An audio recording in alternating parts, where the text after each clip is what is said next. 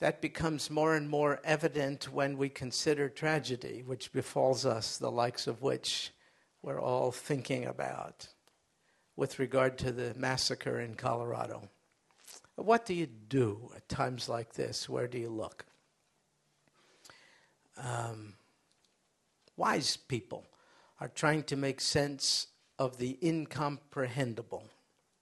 I'm in favor of it. There's something in us to try to make sense of what seems to be so irrational. But when we do that, we're prone to come up with the wrong explanations.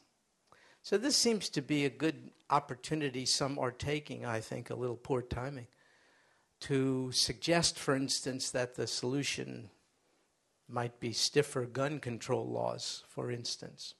Maybe it's not my purpose today to weigh in on that subject at all, except to say this. I don't think that's the issue. There's something in a person, apart from what is external to the person. There's an internal environment that makes it rife for one, such as this man in Colorado, to do what he did. What is it in us? So these proposals to be a deterrent, you know, better security in movie theaters, or I don't know, gun control laws. Okay, if you want to. But I don't think that's it. Last week we discussed Luke chapter 19 and the Lord's entry, most unusual and surprising entry into Jerusalem, the first time on a donkey. And during that time he went up onto an elevated area known as the Mount of Olives. And what did he do there when he looked to the city? Yeah, he cried, he wept. And he explains why he wept. He said, you did not recognize the time of your visitation. He said, if only you knew, even you, the things which make for peace. And while countless numbers of people are weeping legitimately over the grief due to the loss of, the horrific loss of loved ones, I think the weeping Messiah is weeping, and for the same reason. You did not know the things which make for peace. Some of our leaders, political and otherwise, think the things that make for peace are stiffer gun control laws, or, I don't know, better security in movie theaters, or recognizing, schooling each other on how to recognize the warning signs. Okay. But those are not the things that make for peace. The Prince of Peace makes for peace. And here's the deal. Nobody here is self-generated. You didn't just pop out of the oceans through some random coming together of life-sustaining particles. You don't have enough faith to believe in that, do you? That is nonsense. You're designed, and your design posits a designer. So you're not self-generated. You're created by a creator, the giver of life. Look, we have run an experiment.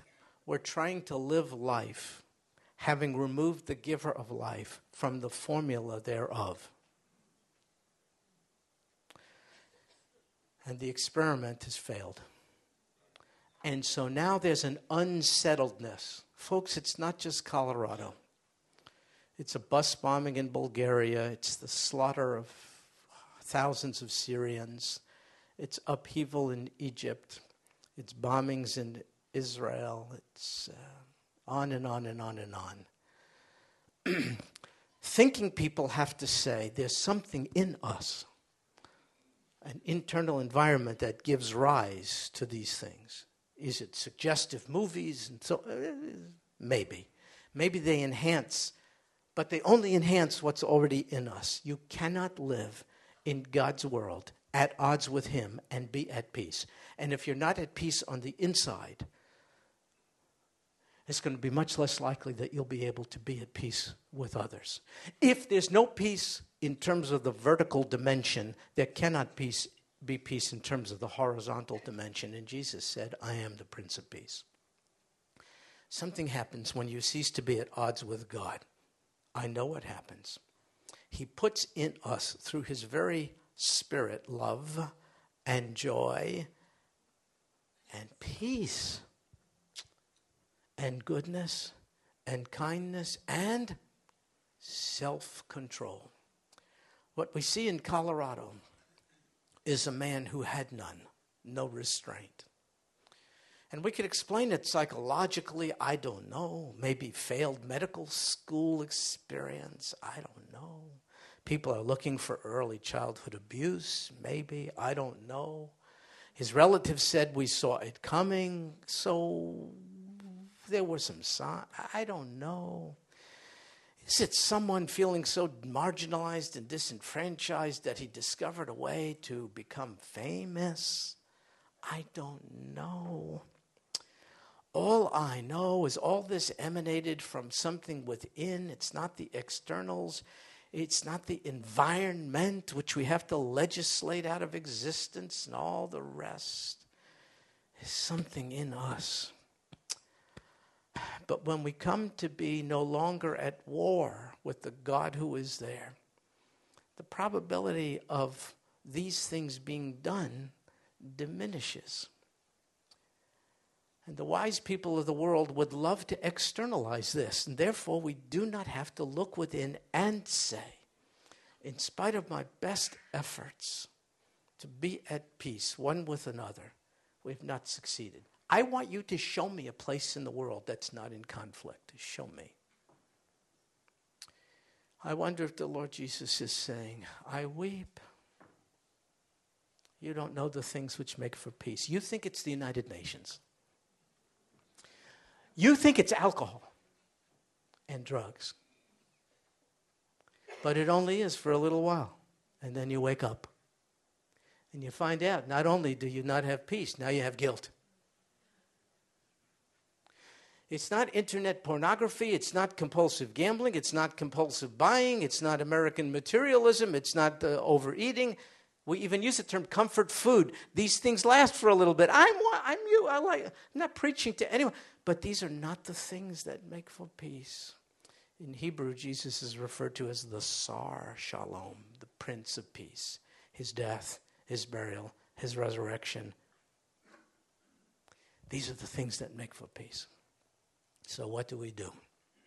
We're asked here as church leaders increasingly by well-intentioned people, what are you leaders going to do to take back America?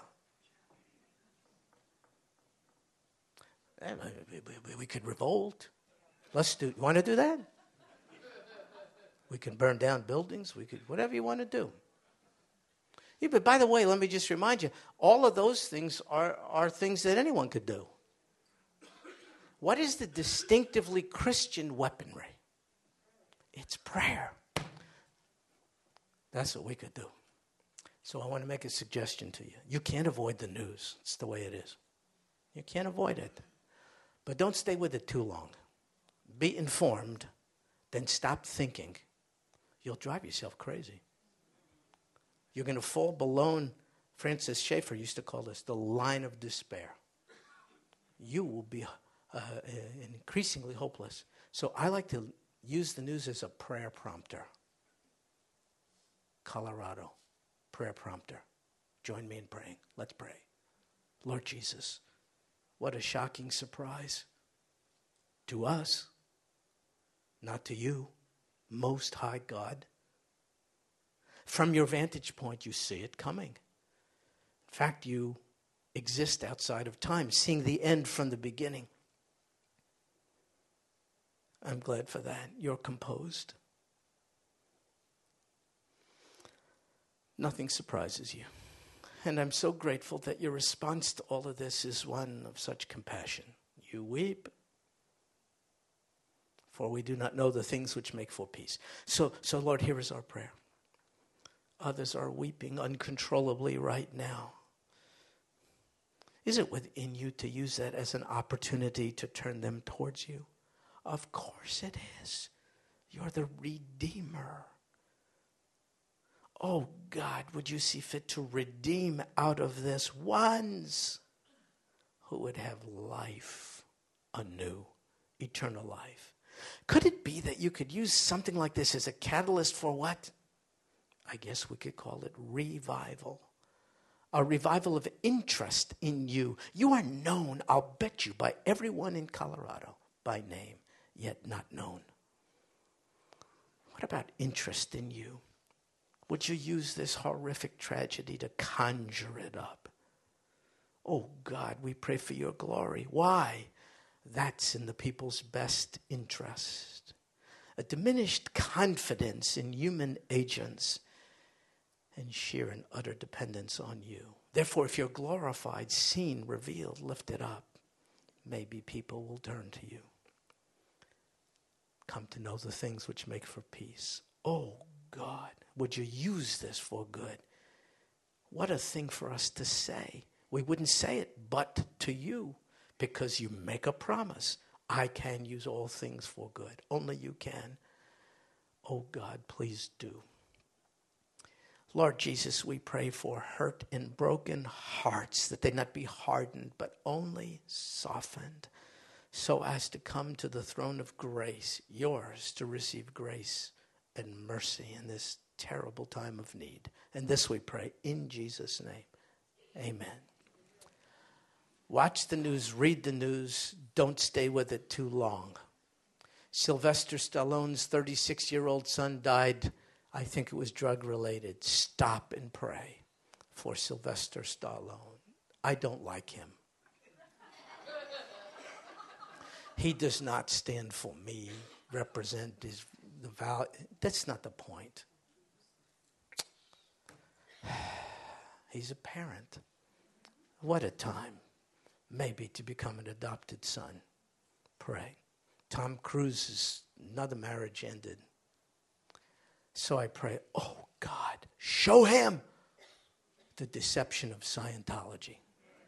Scientology can't keep people together and at peace and all the rest. So I'm only offering Syria. Thousands of Syrians being killed. Could I be honest with you as a Jewish guy? I don't have a real affinity for Syria because they want to kill my people. Too bad. We are not permitted the luxury of hate.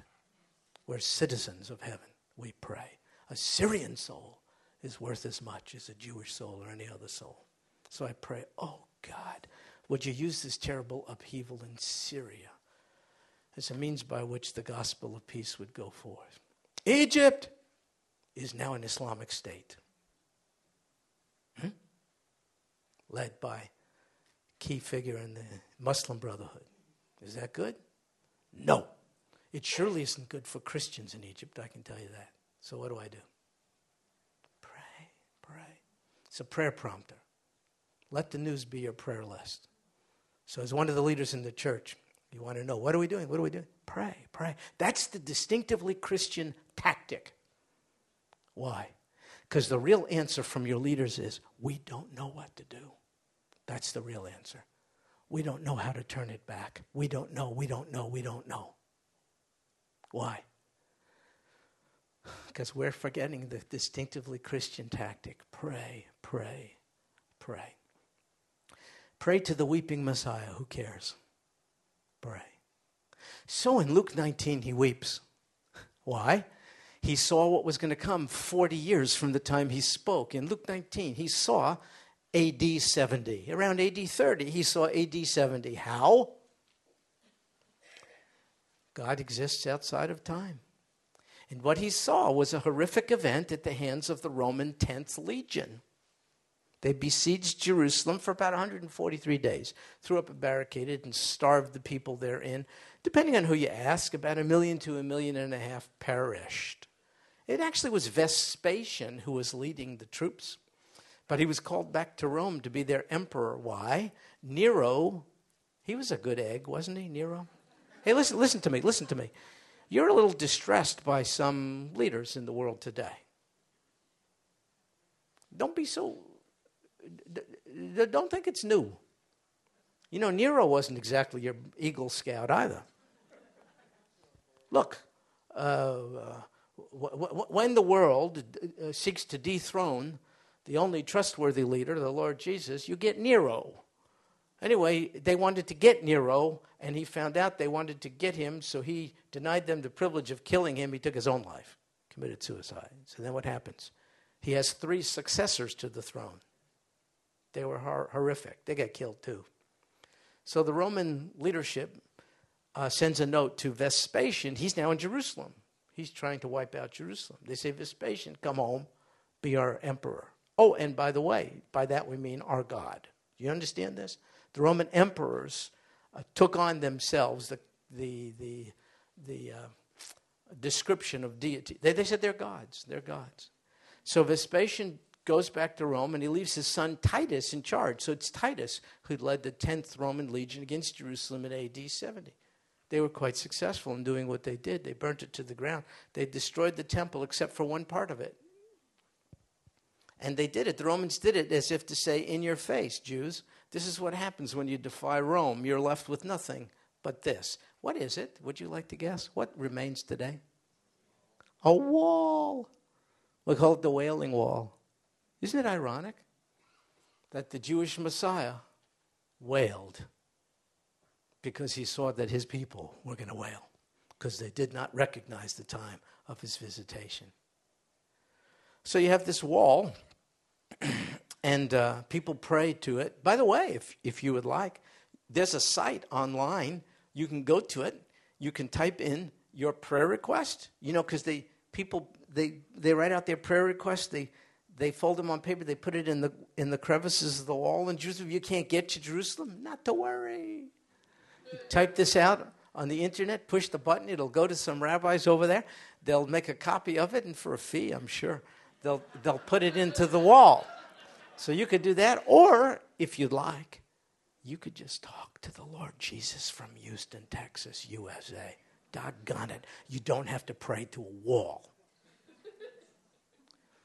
See that guy right there? That's Ricky. Ricky, I apologize. But I will be apologizing to you for many things. And the reason I point to Ricky is starting today, he doesn't have to pray to a wall. He can pray to Almighty God because he's accepted his son, the Lord Jesus. That's a new believer right there. That's Ricky. Ricky, I did this because now you got a big family. We're your family. I'm sorry, buddy. You got to take the good with the bad. We're with you. I want you to pray for that guy's growth in the Lord Jesus. So anyway, at the wall. By the way, have you been there? Anyone visited there? Yeah, some people have visited. What you see is not the extent of it. Think 50 feet further below. The present street level is not the full extent of it. How does it get so high? You know, one civilization conquers another, and they build on the one they just defeated. You got debris, rubble, all that kind of stuff. You can go down 50 feet further below, and then you're on the actual street Herod built, and the Lord Jesus walked on it. He's the God-man and fleshed, walked on that street. See these massive, multi-ton Herodian stones. How'd they put it into play? He was a genius, that's how. Engineering, architectural genius, and nuts, by the way. Did you know that? Sometimes there's a fine line between the two. Also, it doesn't help to have, like, slaves at your disposal. You know what I mean? You say, I'll kill you if you don't put these stones in place. So that's what happens. You know, that wall is not actually part of the temple. It's a retaining wall. So here's what happened. Solomon built the first temple, right? It got destroyed. And so it was refurbished by a guy named Zerubbabel, and then later by a guy named Herod. But Herod, a lot of an egomaniac, said, my temple has to be bigger than Solomon's. So the second temple, it's called, it was Herod's temple. Second temple required a platform much larger than the one existed. So to do this, think about all this earthenwork. You have to hold it in place. So they build a big rectangle, a wall. It's unbelievable. He had it even leaning in. As you stand at the base, you get the impression that it's going this way, but it's not. Each layer is set in a little bit more. Brilliant. And so all the western or Wailing Wall is a wall that retained all the earthenworks for the platform, which was filled with all this debris and earth, and compacted and leveled, and then the temple was put on it. It's not there now. The third holiest site in Islam is there, the Dome of the Rock. But the Jews go to this particular wall because they think it's as close to the Holy of Holies as you can get. Holy of Holies was a little box, a room in the temple. You can't go in there, only the high priest. So that's the wall. Jesus wept. He saw all this. He saw all that. You didn't recognize the time. You wouldn't be praying to a wall. You wouldn't be occupied by Rome. You wouldn't. You did not recognize the things which make for peace. Okay, so that being the setting, here's what happens. Luke 19. And we're going to start around verse 45. Luke 19:45. He goes into the temple. And by the way, the Lord went into the temple through a gate called the Eastern Gate. That makes sense. It's on the eastern side of the city. Eastern Gate, also called the Golden Gate. The gate existing there today is right on top of the one that existed here in Luke 19. Two arches called the Golden Gate, Eastern Gate. And the Lord went through it on that, we call it Palm Sunday. And I shared with you last week, Zechariah chapter 9, verse 9. 500 years before the Lord's entry, Zechariah said, your king's coming. But in a surprising way, he's going to be on a donkey. Does that mean he was denying his kingship? Oh, no. Kings would enter a city on a donkey if they were coming in peace. On a white horse if they were coming to conquer. The Lord Jesus said, I'm coming to make war, but not against you. I come first to make war against sin. Later, I come to make war against sinners. So it came, Zechariah got it right, 500 years in advance. You may be interested in knowing Zechariah also told us about the Lord's second coming. I want to read it to you. It's Zechariah chapter 14. So the first prophecy, Zechariah 9, the Lord's first coming. Second, Zechariah 14, his second. It's verse 4. And in that day, his feet will stand on the Mount of Olives, 2,660 feet high, to the east of Jerusalem. Between it and Jerusalem is a valley called the Kidron Valley. The text says right here, Zechariah said, Mount of Olives, which is in front of Jerusalem on the east. And the Mount of Olives will be split in its middle, get this, from east to west by a very large valley, so that half of the mountain will move toward the north and the other half toward the south. And then verse 9 says, and the Lord will be king over all the earth.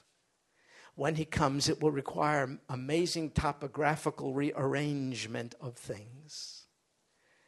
There used to be a pedestrian bridge from Mount of Olives across the Kidron Valley through the Golden Gate into Jerusalem. It's no longer there, but there will be this valley from east to west.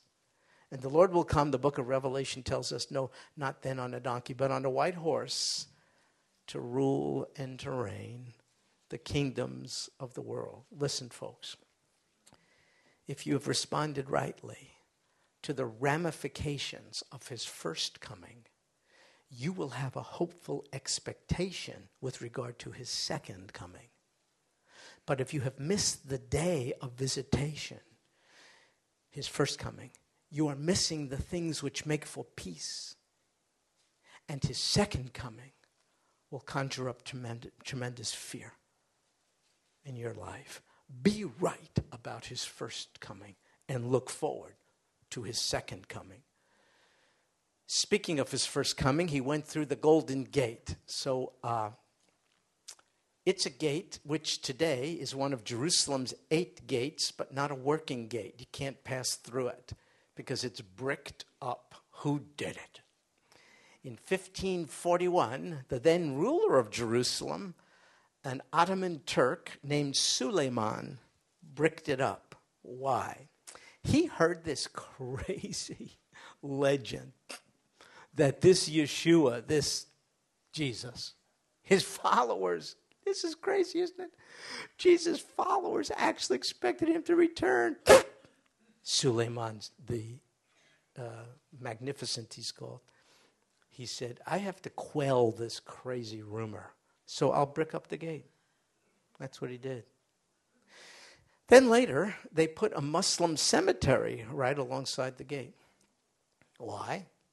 Islam does not believe Jesus is divine.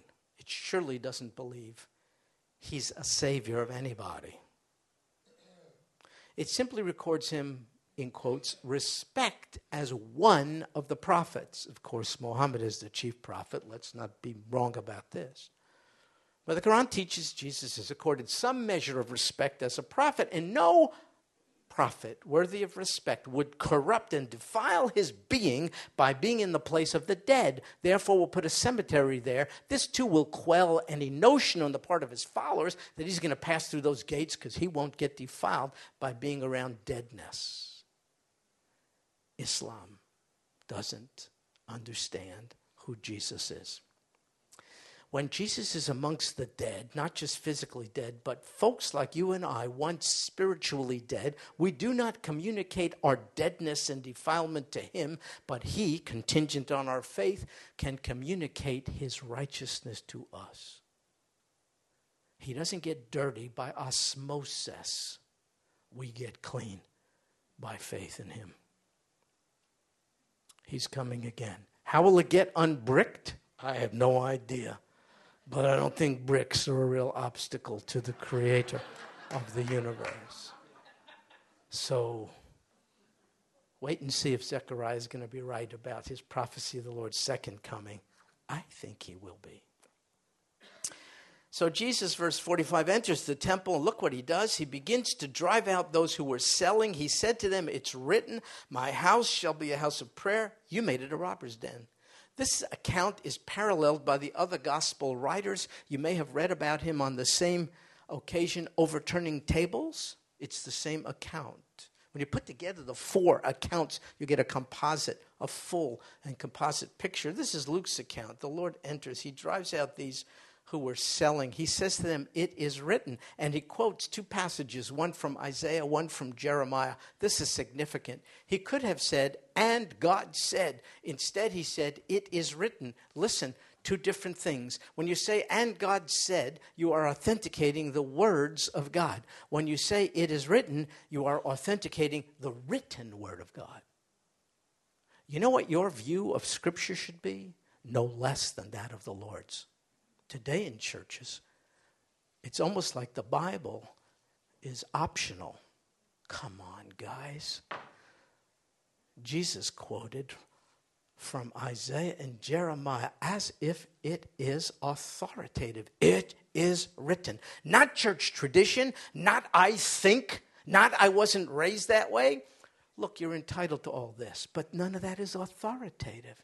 The buck stops with the authoritative written and scripturated word of God. Interestingly, it's even the Old Testament. Today, churches are going past the Old Testament like it's obsolete. What? The Lord Jesus had a high view of Scripture. Ours should be as high. Oh, my goodness. He said, it is written. This place is to be a house of prayer. You've made it a robber. Why is he so upset? And is he upset? Yeah. By the way, anger is a God-given emotion. Did you know that? He's indignant. What's happening here? The Jewish religious leadership are conducting secular business on a sacred precinct. What do you mean by that?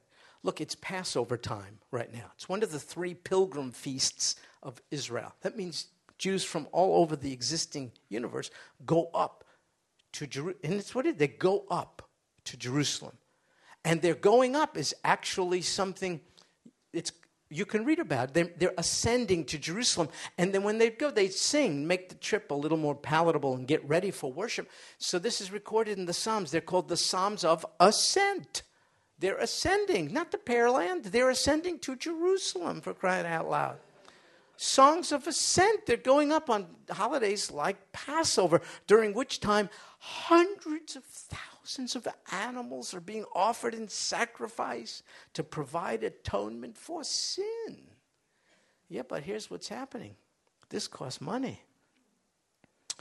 And so people are bringing coins. Jews are bringing coins from around the Roman Empire. But depending on where they're from, if they're not from Judea, for instance, they're from another part of the Roman Empire. Whose image is on the coin? Caesar. But Caesar claimed to be God. Jews said, what? There's only one God, the God of Abraham, Isaac, and Jacob. And so we have this term treif, unkosher. That coin is unkosher. It defiles stuff. But here's the deal. You came to the right place. We'll take the dirty coins. We'll give you clean coins for a small fee.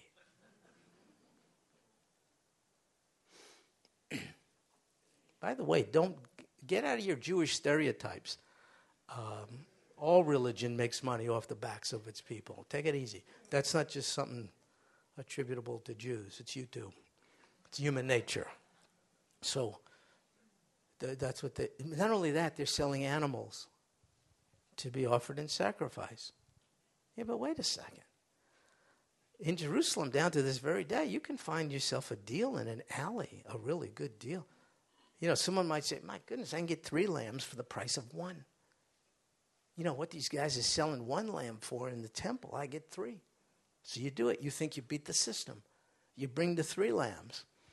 And the lamb inspector says, oh, sorry, does not qualify. Why not? Eh, the hoofs don't look right. What do you mean the hoofs? I'm telling you. It's the wrong color. What do you mean wrong color? Look at its tail. Its tail is weird. But don't worry. Don't worry. Even though these won't do, this one will. It's yours. For a fee. This is going on. What if you're poor? Lamb is not even an issue for you. You can't afford it. Well, the law of Moses had a provision for that. How about birds? Get some birds. So once again, you're coming from Galilee in the north. You're going south to Judea. You're bringing your own birds. You bring them. And the bird examiners say,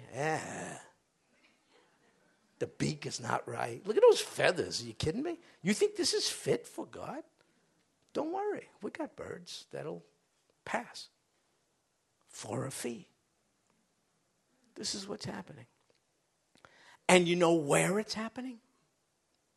In a place called the court of the Gentiles. That's where you guys went.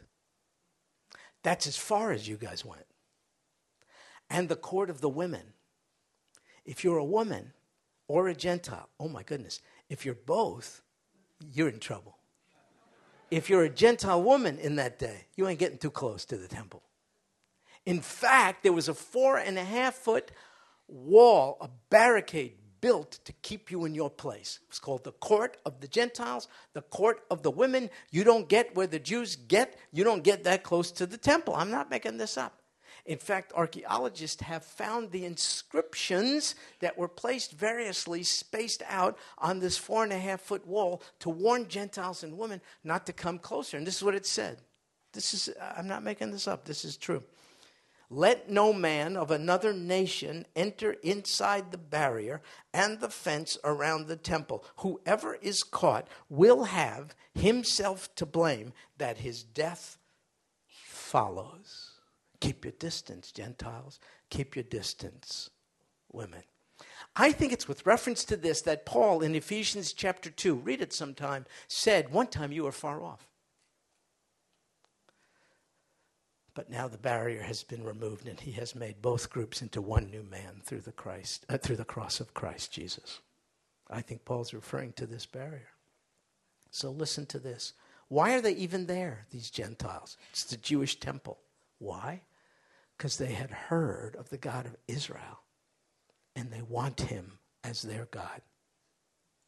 Do you remember the Ethiopian government official, the man from North Africa? He's referred to as the Ethiopian eunuch. Remember, he went to Jerusalem, and on his return, he was so empty and dissatisfied, he didn't succeed in finding God there. But he's reading Scripture. It was Isaiah 53. Remember, Philip was led there and said, you know what you're reading? He said, how could I? Unless someone explains it to me. And Philip explained it to him, and he was radically saved, and he was baptized, the whole deal.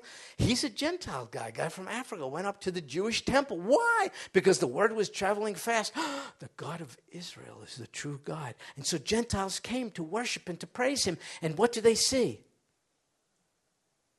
Business. Profiteering religionists. Distracting people from access to Almighty God. Now, some people on the basis of this say you can't have bake sales in churches. The kids can't wash cars and raise money for camp. Now look, if a church wants that policy, fine. But that's not what this is teaching at all. Come on. This is saying when people come to your church, let them have an undistracted look at you loving God, honoring God, worshiping God, praising God. The fact that there's a bake sale to raise money, say for a missions trip, may actually do that. Not distract them, but show them, look at how these people use their resources and time. This God must really have captivated them. So if you don't want to do a bake sale, that's your business, but don't blame it on Scripture. That's not what this is teaching at all. This is just saying, what did they see when they come? You know what these poor people saw? And this was taking place in the court of the... They saw business. They saw exploitation.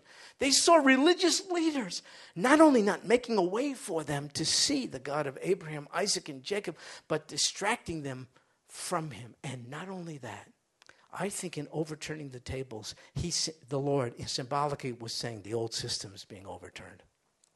What's the old system? Everyone pays a half shekel tax. Every Jewish male, you pay a half shekel tax. Who's paying for all these animals? Who's supporting the priests, the temple? Costs money. So you pay a tax. That's what's on the table. In overturning it, I think the Lord is saying, no need to finance the operation consisting of the sacrifice of bulls and goats. Why? Because I, the Lamb of God, will suffer and die once for all, for all. I think in overturning these tables, he's saying there's a new table. It's a communion table. What's on it? Symbol of his shed blood and broken body. For who? Anybody. For there is neither Jew nor Gentile, male nor female, slave nor free. With regard to, there is no barrier, no walls from the point of view of Jesus, only religion. Religious say, if you want God, you must access him through our organization. And Jesus said, come to me, all who are weary and heavy laden, and I will give you rest. False advertising was happening in the temple. You know what the religious people were in essence saying? Look at here, you can be a real renegade. You can be a horrific person.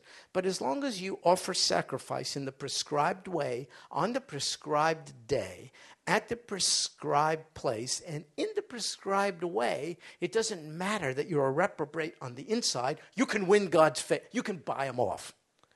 And the Lord Jesus is indignant about this. That's externalizing stuff. But we need to change from the inside. Look at here. The guy responsible for the massacre in Colorado. Have you seen pictures of him? Looks like a monster, doesn't he? No, he looks like the boy next door. We foolish people make judgments on the basis of we even elect people on the basis of how they look and dress and speak. Do what you want to do. But that's not the measure of the man or the woman. Jerry Sandusky, Penn State University. Years and years, horrific abuse of children. Have you seen pictures of Jerry Sandusky? I mean, he looks like a man's man, an all-American guy. Went to church, the whole deal. Folks, when evil rears its evil head, we are shocked because we think evildoers look evil. You know what evildoers look like? You! Okay, me too.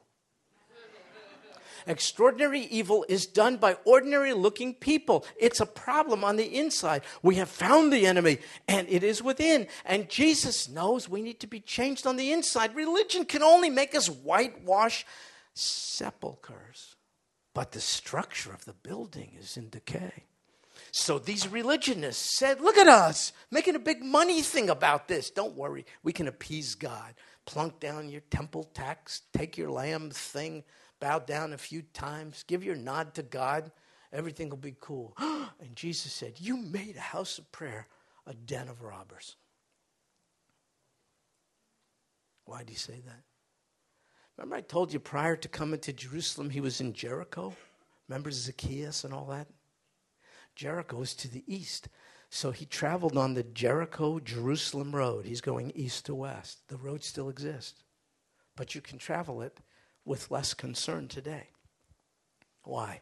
In that day, it was a habitat of highway robbers. If you're traveling from Jericho to Jerusalem, there's a good chance you're going to get robbed. Why didn't the the officials is that they clamped down on it. Well, you got to find the robbers. Where are they? They're in caves. Plenty of caves and places to hide on the Jericho to Jerusalem road. It was a problem. You know what the Lord said? There are more thieves in this temple than on the Jericho to Jerusalem road. You've turned it into a den of thieves. Oh, he's upset.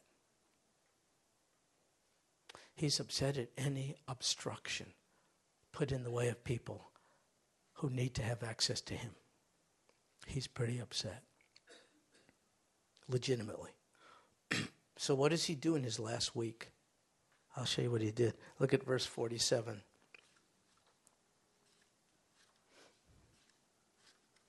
He was teaching daily in the temple. Wow. That's how he spent his last week on earth? Teaching daily? That tells me teaching is important, huh? You know what I'm finding today in a lot of churches? A de-emphasis on teaching. Let's just sing. I sing. Singing is good. As a replacement for teaching of the Word of God? Let's just fun. Let's have fun. What? Let's just entertain. What? Jesus spent his last week teaching that which he accorded a high value to. It is written. Scripture. He's teaching. He's teaching. He's teaching. You shall know the truth, and the truth will set you free. You have to know teaching, God's word. And you know where he's doing it? It says in the temple, right? Not actually. Not the temple building, but in the courtyard of the temple. You had the temple building and different courtyards, and around it was a porch, a big porch all the way around, open on one side, held up. It was a roof, held up by pillars. Such a good thing because you could gather under it, and it would protect you from the elements, rain or more likely sun. You could go there. It was called the portico or porch of Solomon. Why? I don't know. It had nothing to do with Solomon.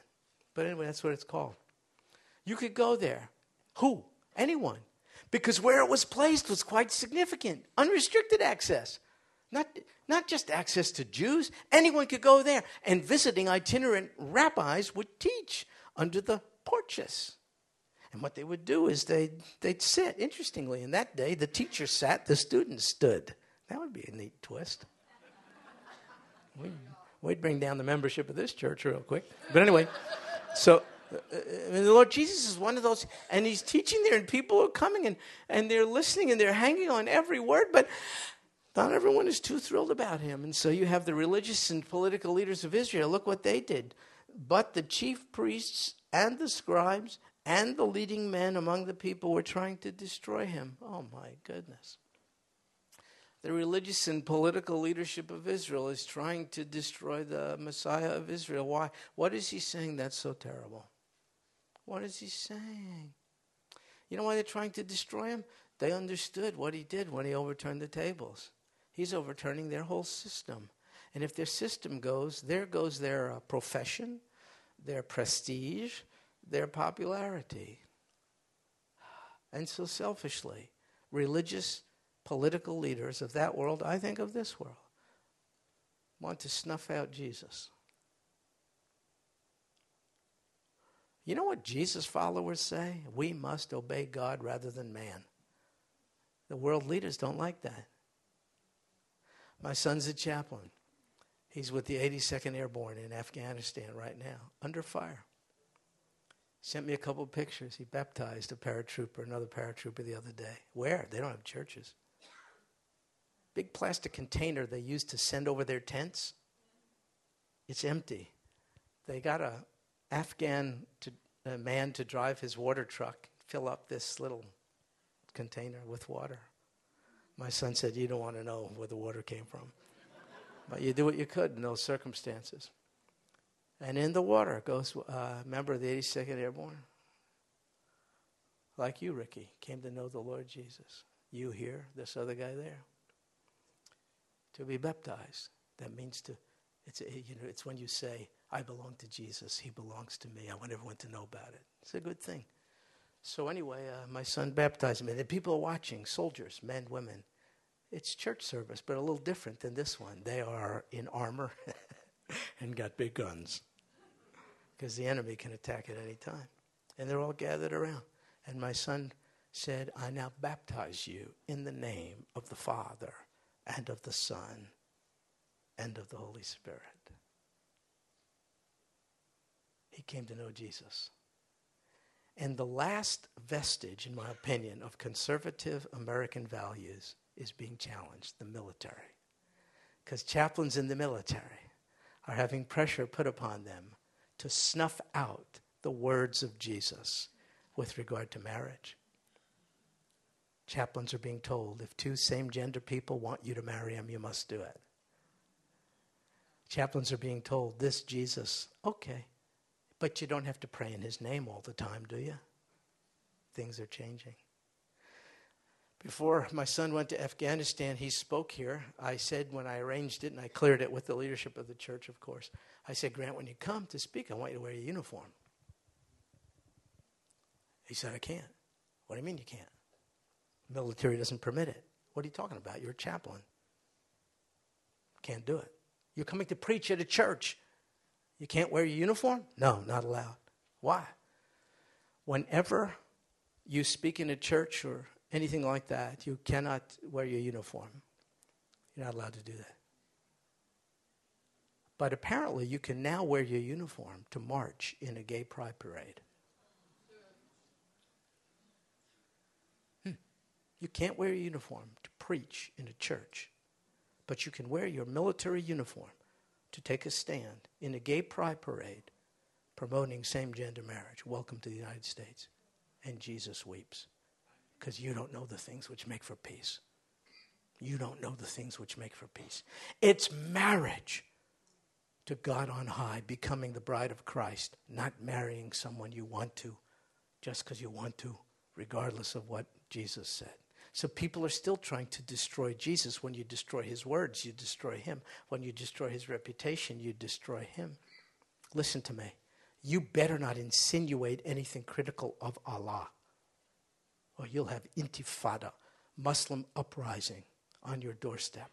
But apparently you can create as many sitcoms as you want that blasphemously humiliate the King of Kings. And you know what's so ironic about it? Allah doesn't even exist. You must honor a non-entity, but you can dishonor the Most High God. And what does Jesus do? Weeps, because you don't know the things which make for peace. You're not recognizing the time of your first visitation. You will the second time. And he weeps. Be right about the first visitation. Look forward with hopeful anticipation to the second. These religious and political entities in that day hated each other. You had Sadducees, Pharisees, and Essenes. They were at each other's throats more than Republicans and Democrats. You think we got a divided government? Tain't nothing. These Sadducees, Pharisees, they hated each other. But they, you know what they had in common? An even greater contempt for this Jesus. While they're doing this, what about the people? Look what it says. They couldn't find anything that they might do, for all the people were hanging on to every word he said. The book of Revelation speaks about how the Lord is going to do business with the with global government, one world, and global religion. We're on the verge of it, by the way. Yeah, we're on the verge of it. Because those entities have no room for the King of Kings. But while this is happening, there are those, usually more ordinary people, who camp out on his every word. The English does not do justice to the original Greek. See where it says they're hanging on every word? It means they were captivated, totally undistracted, fully focused. They were astounded. They never heard anything like this. What were they hearing? Come to me, I'll give you rest. Religion said, keep your distance. The Messiah said, come to me, I'll give you rest. Religion said, if you do these external things, you're okay with God. The Lord Jesus said, you know and I know. None of that religion can break the horrific patterns in your life, but I can from the inside. Religion said, come to the temple on the right day and in the right way. And Jesus said, I'll make you the temple of my Holy Spirit. And they never heard this.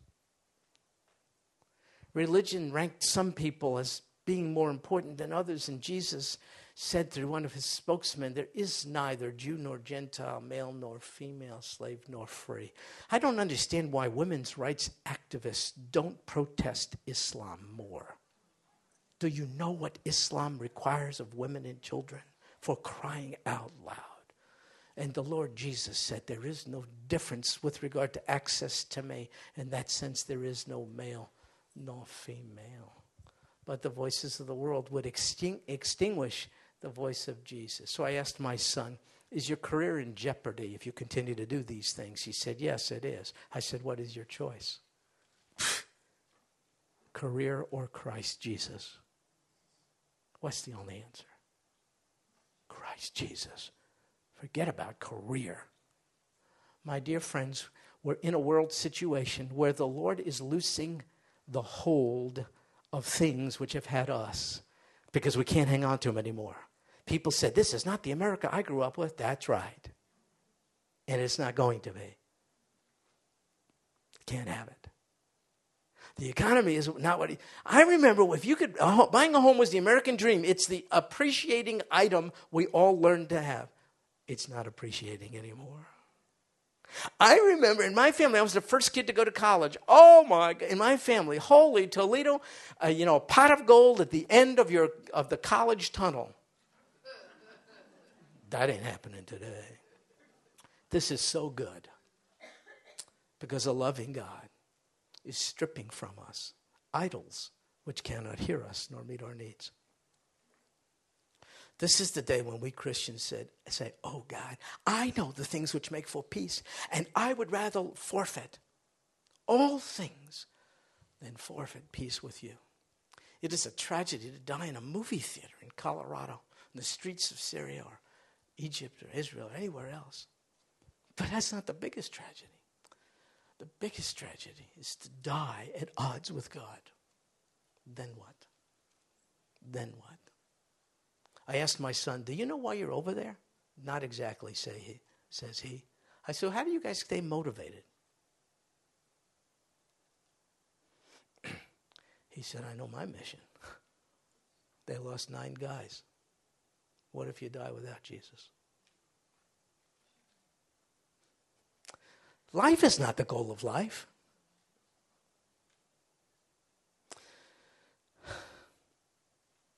Knowing the giver of life is the goal of life because that continues. Oh, death, where is your victory? Oh, death, where is your sting? The sting of death is removed. Why am I being so dramatic? Because we're going to experience increasing loss, persecution, injustice, and oppression for camping out on the words of Jesus Christ. And I say, so what? What can you lose that really matters? And you know what all this is going to do? It's going to shape us up. We won't be as sluggish spiritually. We won't be as petty about church stuff. That's not my music. That's my boom. It matters. Don't misunderstand. It just doesn't matter that much. There are things that, these are not the things that make for peace. These are just the things that are more palatable to your ear. Who cares? What about the things which make for peace? I'm telling you, we're a sleeping giant is the Church of Jesus Christ, and I think the Lord is going to awake us. When we see increasing unsettledness on every front, and when we see the world turning against us increasingly, I think it's going to deepen our convictions, help us form our priorities, cause us to value fellowship with one another more than ever before, and function as more vibrant salt and light. For what can separate us from the love of God, which is in Christ Jesus? Nothing. Do you know the things which make for peace? A personal relationship with Jesus Christ makes for peace. Lord Jesus. And one of the privileges thereof is for us to do what we're doing right now. Pray to you.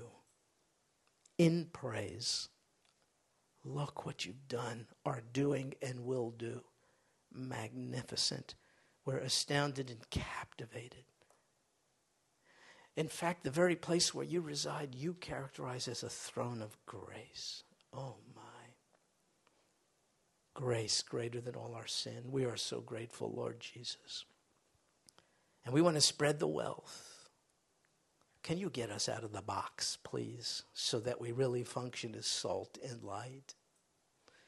And oh God, we truly do pray that you would be high and lifted up more clearly in the minds of people in these challenging days than ever before. And thank you for being sovereign and for being good.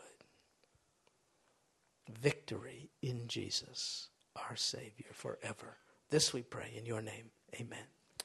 Well, God bless you, folks. If the Lord does not return, he may. Rapture's imminent. If he does not, we'll see you next week.